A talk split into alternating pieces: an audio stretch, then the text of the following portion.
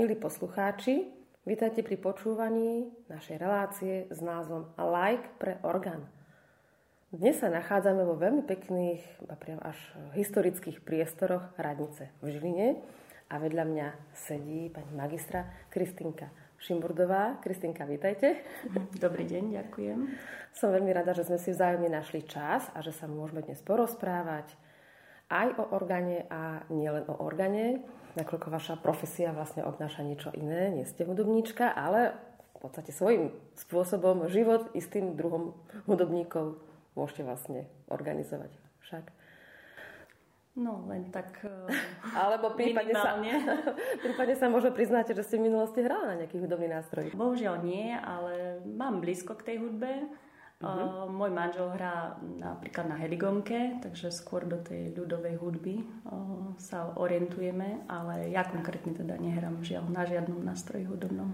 Ja som mala dlho ako dieťa pocit, že heligónka je dýchový nástroj. Ono je jeden typ heligónky, čo je vlastne aj dýchový nástroj, ale je heligónka teda ako harmonika však. A teda ja nehrám na harmonike, ale heligónka má gombíky na ľavej, na pravej strane. Nie, práve že harmonika má gombíky a heligónka má vlastne klavesy. No ale jednoducho je to taký harmonikový nástroj, dá sa povedať, akordeón, taký malinký a hráva sa teda, používa sa vo folklórnych súboroch. A myslím, akordeón má vlastne klávesy, tak, tam je ten rozdiel. A heligónka má čisto len gombíky. Aj taká malinka, si myslím však, taká. Takže sa vlastne vo vašej rodine spieva? Alebo v rodine manžela?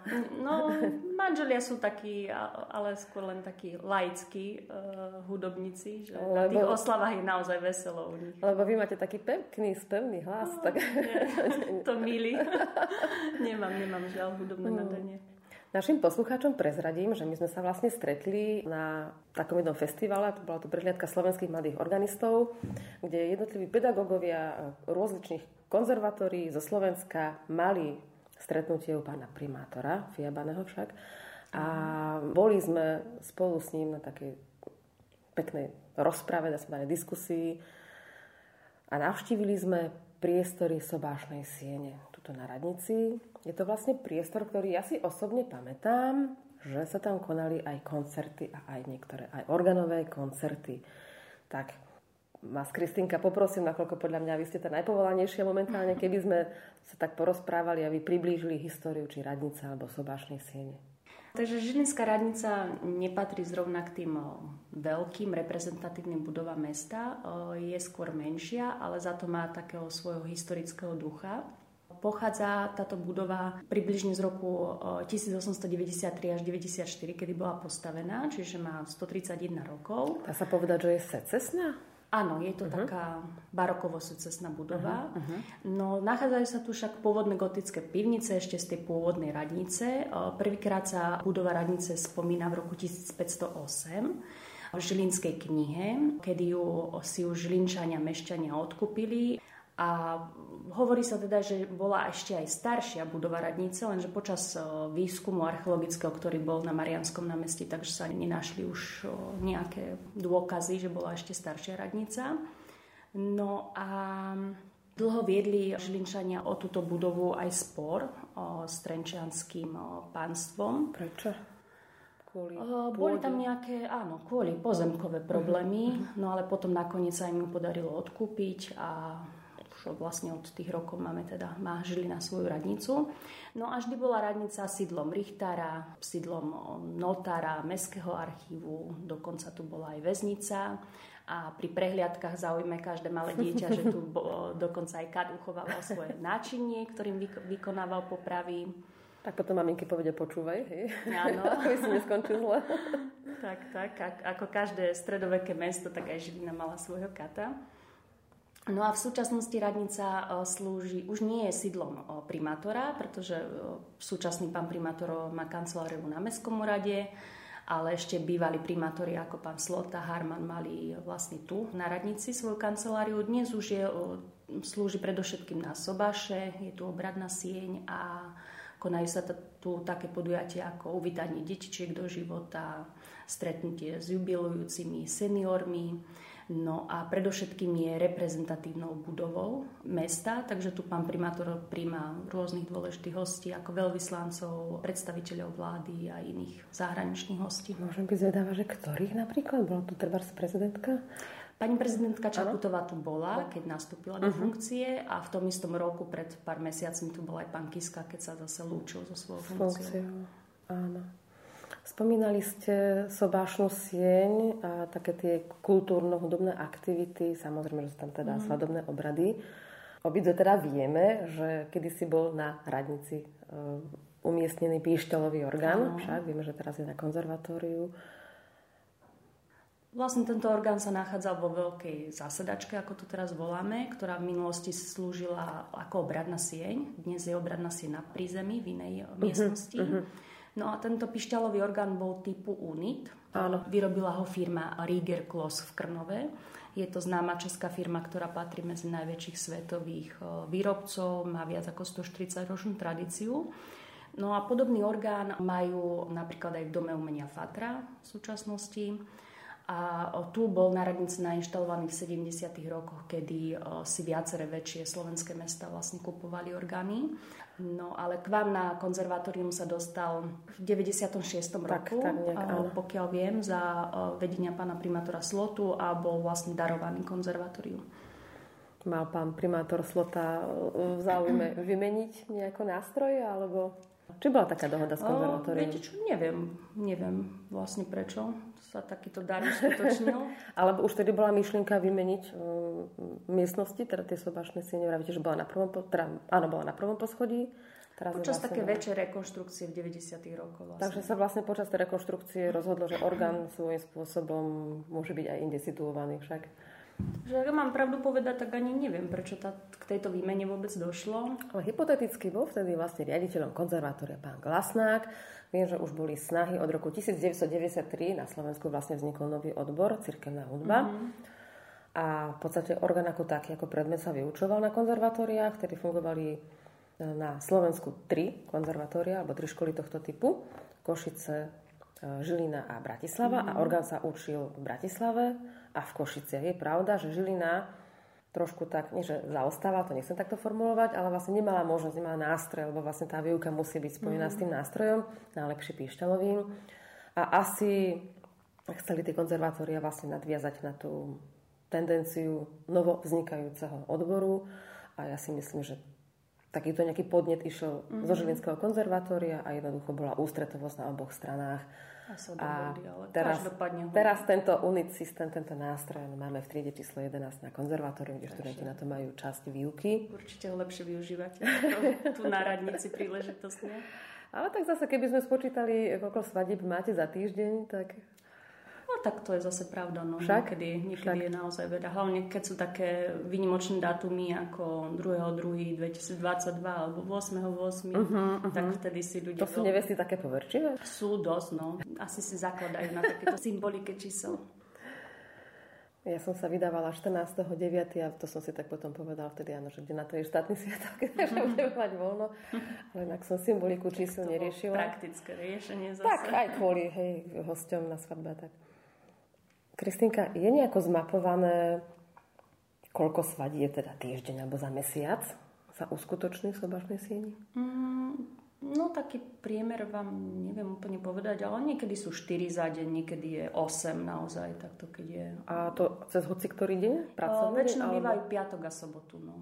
Takže skôr v tieto dni už vine si moc nedávajú. A nie len na radnici sa dajú organizovať sobáše, ale... napríklad aj v Budatinskom parku v Kaplnke a potom aj v Rozenfeldovom paláci. Áno, aj v paláci, to som nevidela. Dokonca aj vo Vile Niečas, aj tam sa organizujú tie civilné sobáše. To sú civilné, presne, lebo viem, že Kaplnka v Budatine bola odsvetená, momentálne nie je zasvetená, takže vlastne tam nemôže byť. Slúži, len na tie civilné sobáše. Ale tak ako prístor je to pekný. Tak. Mali ste niekedy vyslovene takú atypickú požiadavku zo strany neviest alebo svadobčanov? Trebárs hudobnú. Ja aj hudobnú? Asi ani nie. Skôr sú atypické tým zložením, že sú tu rôzni aj zahraniční, ženík alebo nevesta, alebo s rôznym vekovým rozdielom. A často sú to aj už takí starší, ktorí sú rozvedení, takže sa ešte znova rozhodnú vstúpiť do tohto zväzku manželského. Ale v inej kombinácii. No. Ale civilný sobáš je zaujímavý tým, že je veľmi krátky, takže niekomu to vyhovuje, že je to fakt taká 5-minútová záležitosť. No, to neviem, či by som ako potenciálna nevesta sa práve taký krátky sobáš. No. To sa podľa mňa nedá zahrať ani pochod, povedia si áno. Nie, je to také, no, prečo to je také krátke? Pre počet tých svadieb, že ich je, ja neviem, 5 za sebou, aby tam ten neviem, či oddávajúci mal. Ten civilný sobáš nemá asi takú... Ale v minulosti mal. Ja si pamätám, ja som hrávala na obecnom úrade, sa priznám, som mala takú kariéru ako 14-ročné dievčatko a hrála som na takom elektrofonickom orgáne svadby v Hriňovej, teda na obecnom úrade v Hriňovej, a pamätám sa, že spievali speváčky, ktoré chodili do folklórneho súboru, takže oni, že no, tak dáme túto. Spustili nejakú pesničku a teraz hovorím, no ty k tomu nie sú? Nie, no k tomu nie sú, tak ja som sa rýchlo musela pre tou svadbou rýchlo improvizácia. Naučiť, no ako 14 ročná som nebola taká zbehla v improvizácii, tak som si to potom zobrala ceruzku, notový papier, spísala som si piesne a také, že držať sa na 3 doby, to sme tak ne... Takže ale určite to malo svoje čaro a človek tie skúsenosti vlastne zbiera aj takéto skúsenosti.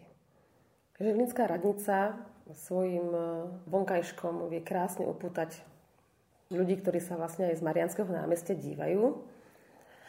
Vieme, že bola predčasom inštalovaná zvonkohra, ktorá aj svojho času pekne teda zvonila rôzne melódie. Viete nám, Kristínka, o tejto inštalácii niečo porozprávať?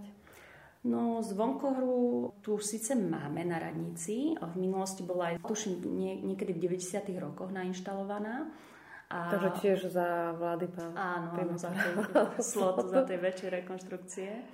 No a bol to taký symbol žilinskej radnice, bo odbíjala aj hodiny, vždy štvrť, pol, tri štvrte a celú hodinu odbíjala. No a momentálne je bohužiaľ vypnutá, aj sa na to hodne Žilinčania pýtajú, že kvôli čomu. Len bohužiaľ je tá zvonkohra v takom stave, že už sa nedá ani naladiť. Sú tam nahraté rôzne zvučky, aj vianočné piesnie, aj iné melódie, len žiaľ je to v takom stave, že už by mala prejsť rekonštrukciou alebo s kompletnou výmenou, lebo už tie tóny jednoducho sú falošné, nedá sa to naladiť. A to svojím spôsobom inštaluje nejaká konkrétna firma, alebo je to nejaká odnož nejakej hudobnej aktivity? No, je to odborná firma, ktorá sa venuje týmto zvonkohram. Áno, tak to je pre mňa taká novinka, lebo ako viem, že teraz sa to inštalovalo v minulosti. Mala som možnosť počas Vianočných sviatkov navštíviť zvonkohru na Lorete v Prahe. A to je ešte ten úplne pôvodný, obrovský hodinový stroj, do ktorého je teda zapojený stroj zvonkohry s oceľovými lankami, teraz nepoviem z hlavy veľký rozsah toho nástroja, koľko to malo tých zvonov, ale viem, že tam vlastne tie klávesy, lebo to vlastne ešte ovláda aj človek zvonka.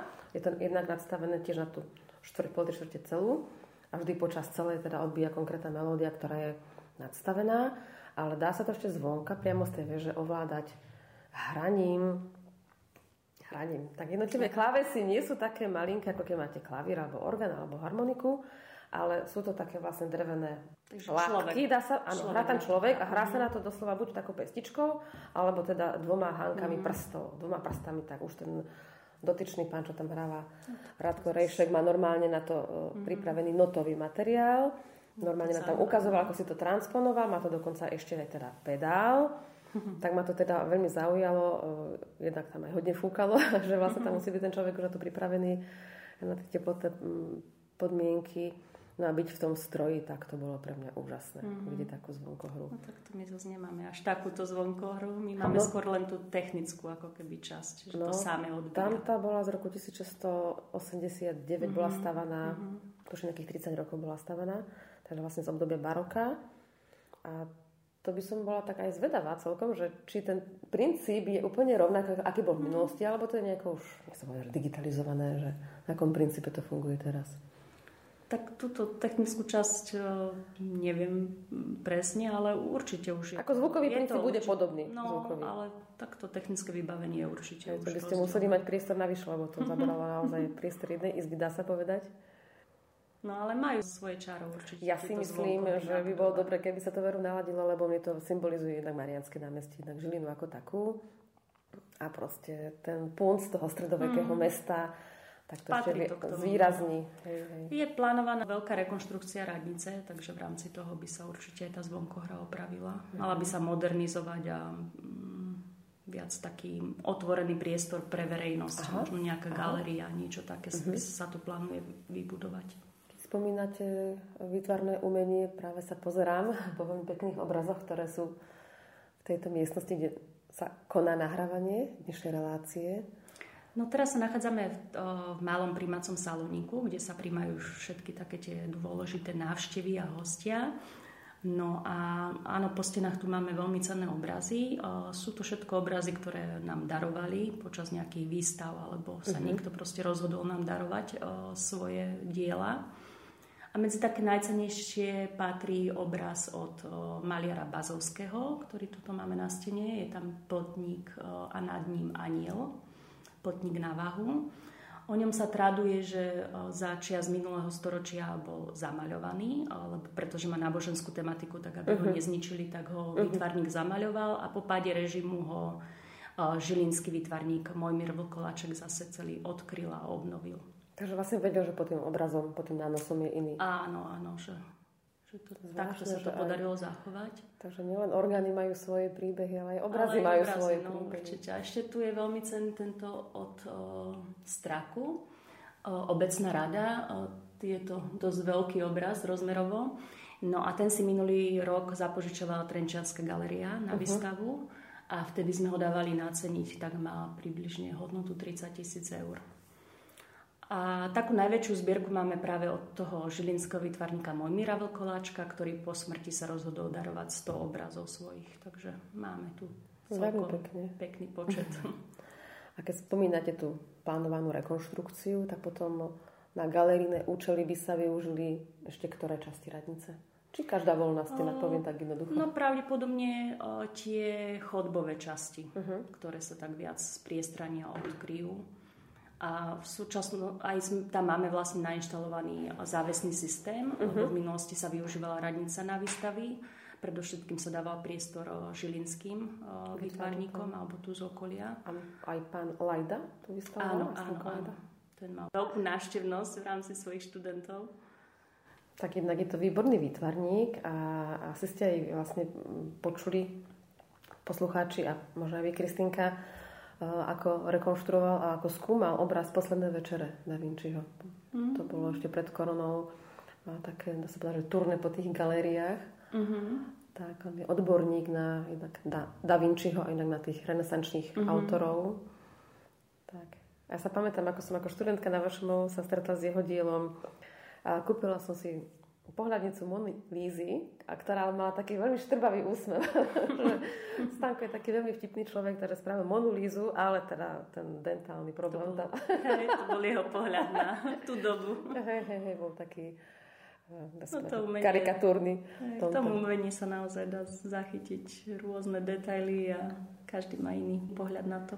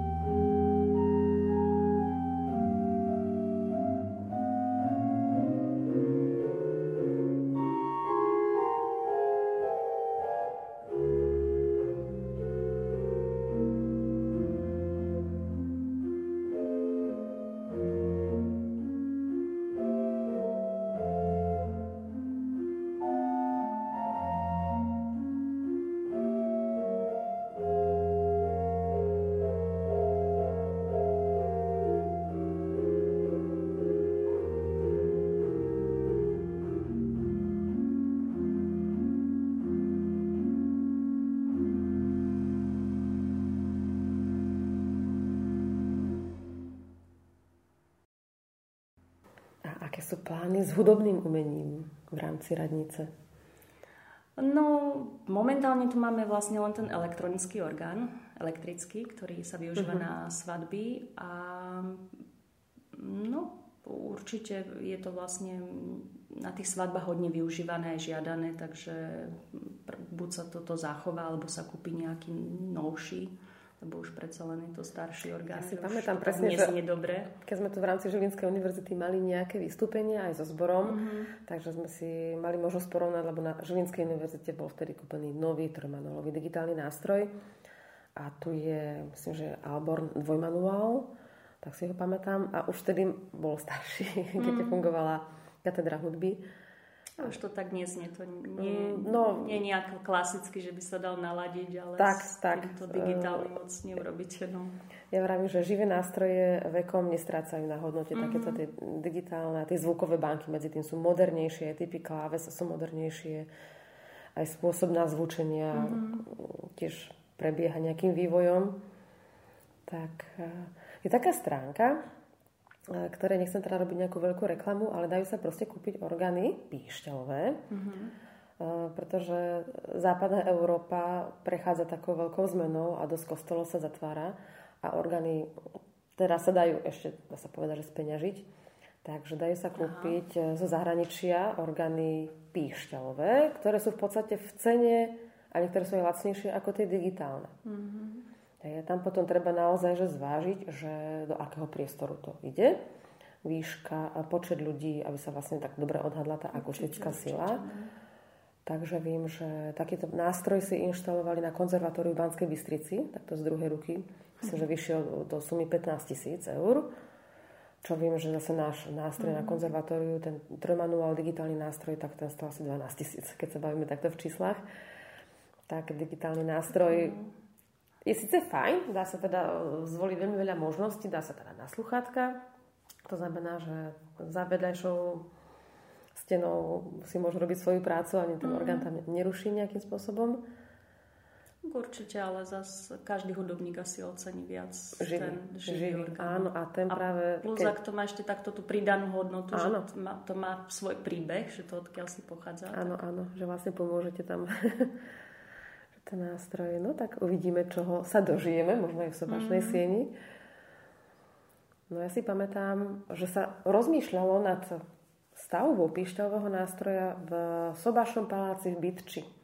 Lebo predsa len tiež aj ten obsah, aj Sobášny palác, tak tiež sa vlastne v tej obrovskej miestnosti, alebo teda dá sa povedať, tanečnej sále, je to ako tanečná sála. Je tam krásna akustika, ale je tam hore ešte taký balkónik. Vyslovene tam sa to že aha, to si tam si viem predstaviť nejaký nástroj, ale majú tam klavír, majú tam také pódium, aj tam dole teda krídlo. A tak obrat s krídlom si viem predstaviť tiež veľmi pekný, ale ten orgán je asi orgán. Vlastne v obradnej siene máme aj my klavír, taký menší, takže aj ten sa využíva aj počas iných podujatí. A hlavne keď sú tu na prehliadkach detí, tak ich vieme tým zabaviť, že vždy sa opýtame, či niekto vie hrať na klavíri. Takže si vždy urobíme ešte aj takýto koncert, tak deti majú z toho radosť. To je pekná spolupráca, taký krok, ako prepojiť vaše aktivity, históriu mesta, históriu tejto budovy s tou budúcou generáciou, vyrastajúcou. Nech neostanú takí zakrnení len v tých technológiách, ale aby mali ten živý kontakt. Robia sa trebárs aj také komentované prehliadky radnice?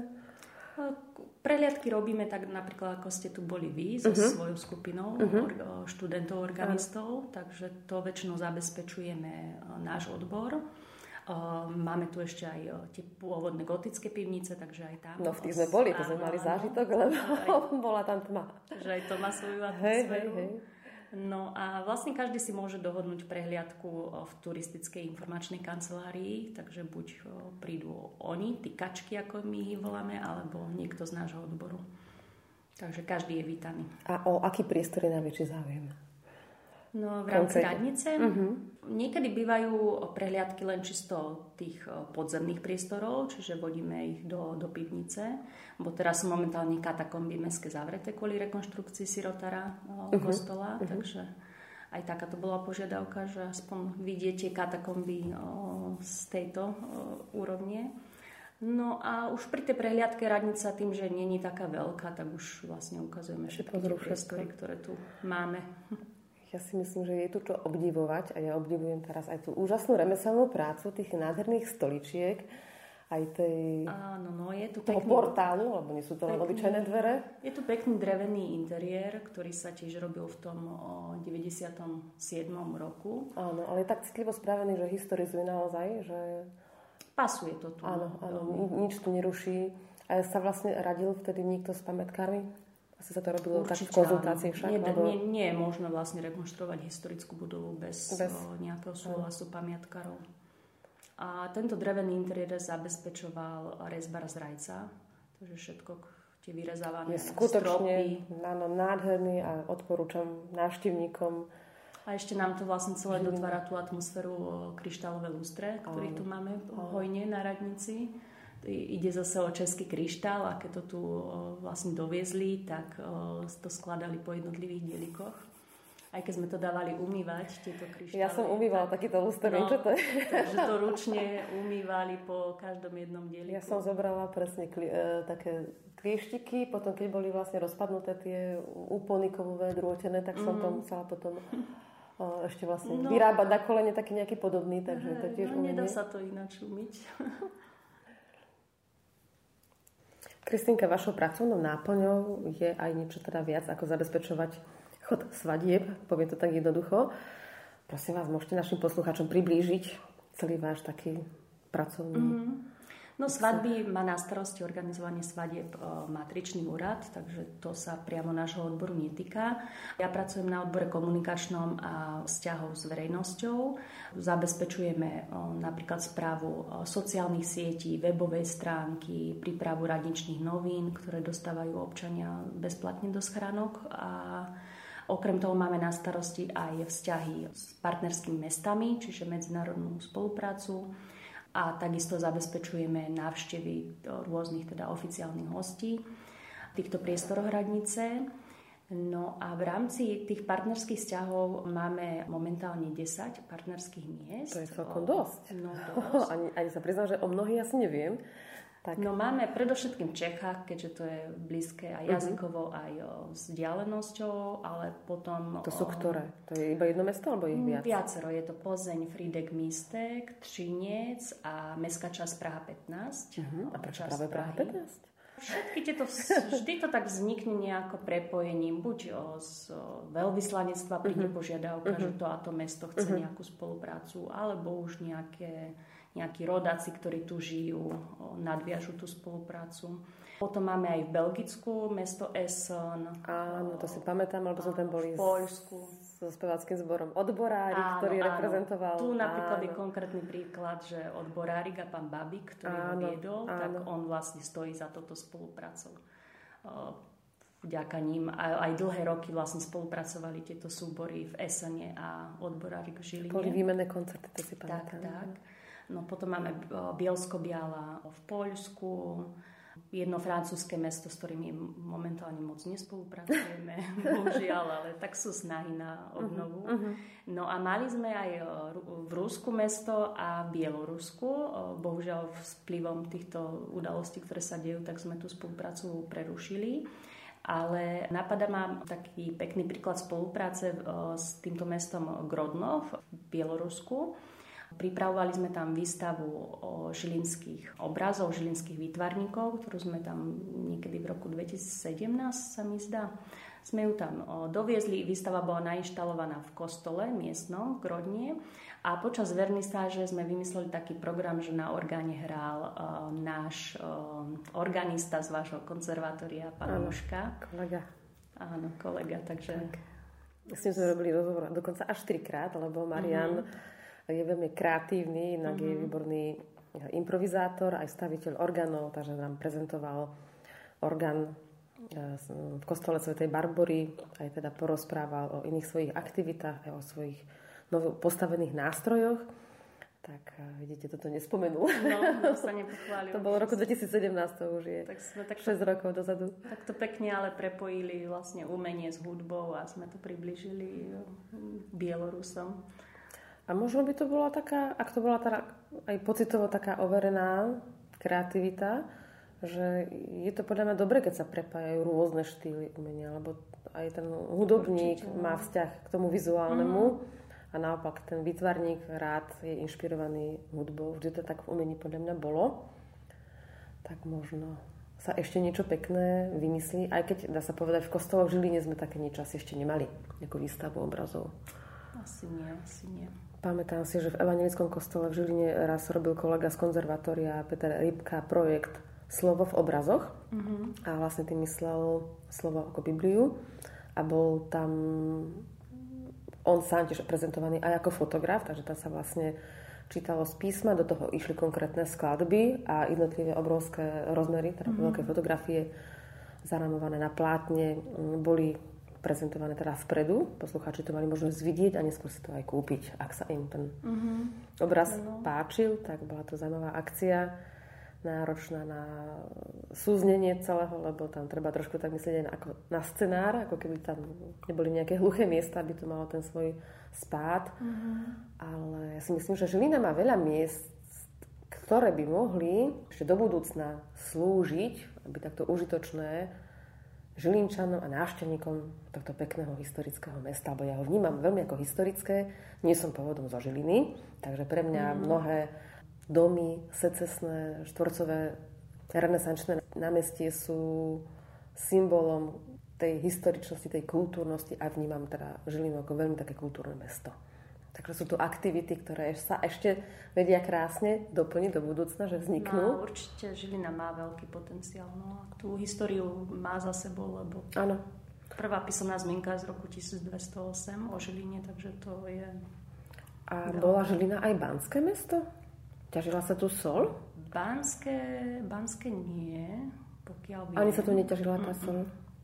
Bola známa tkáčsky priemysel, tu bol hodne rozšírený.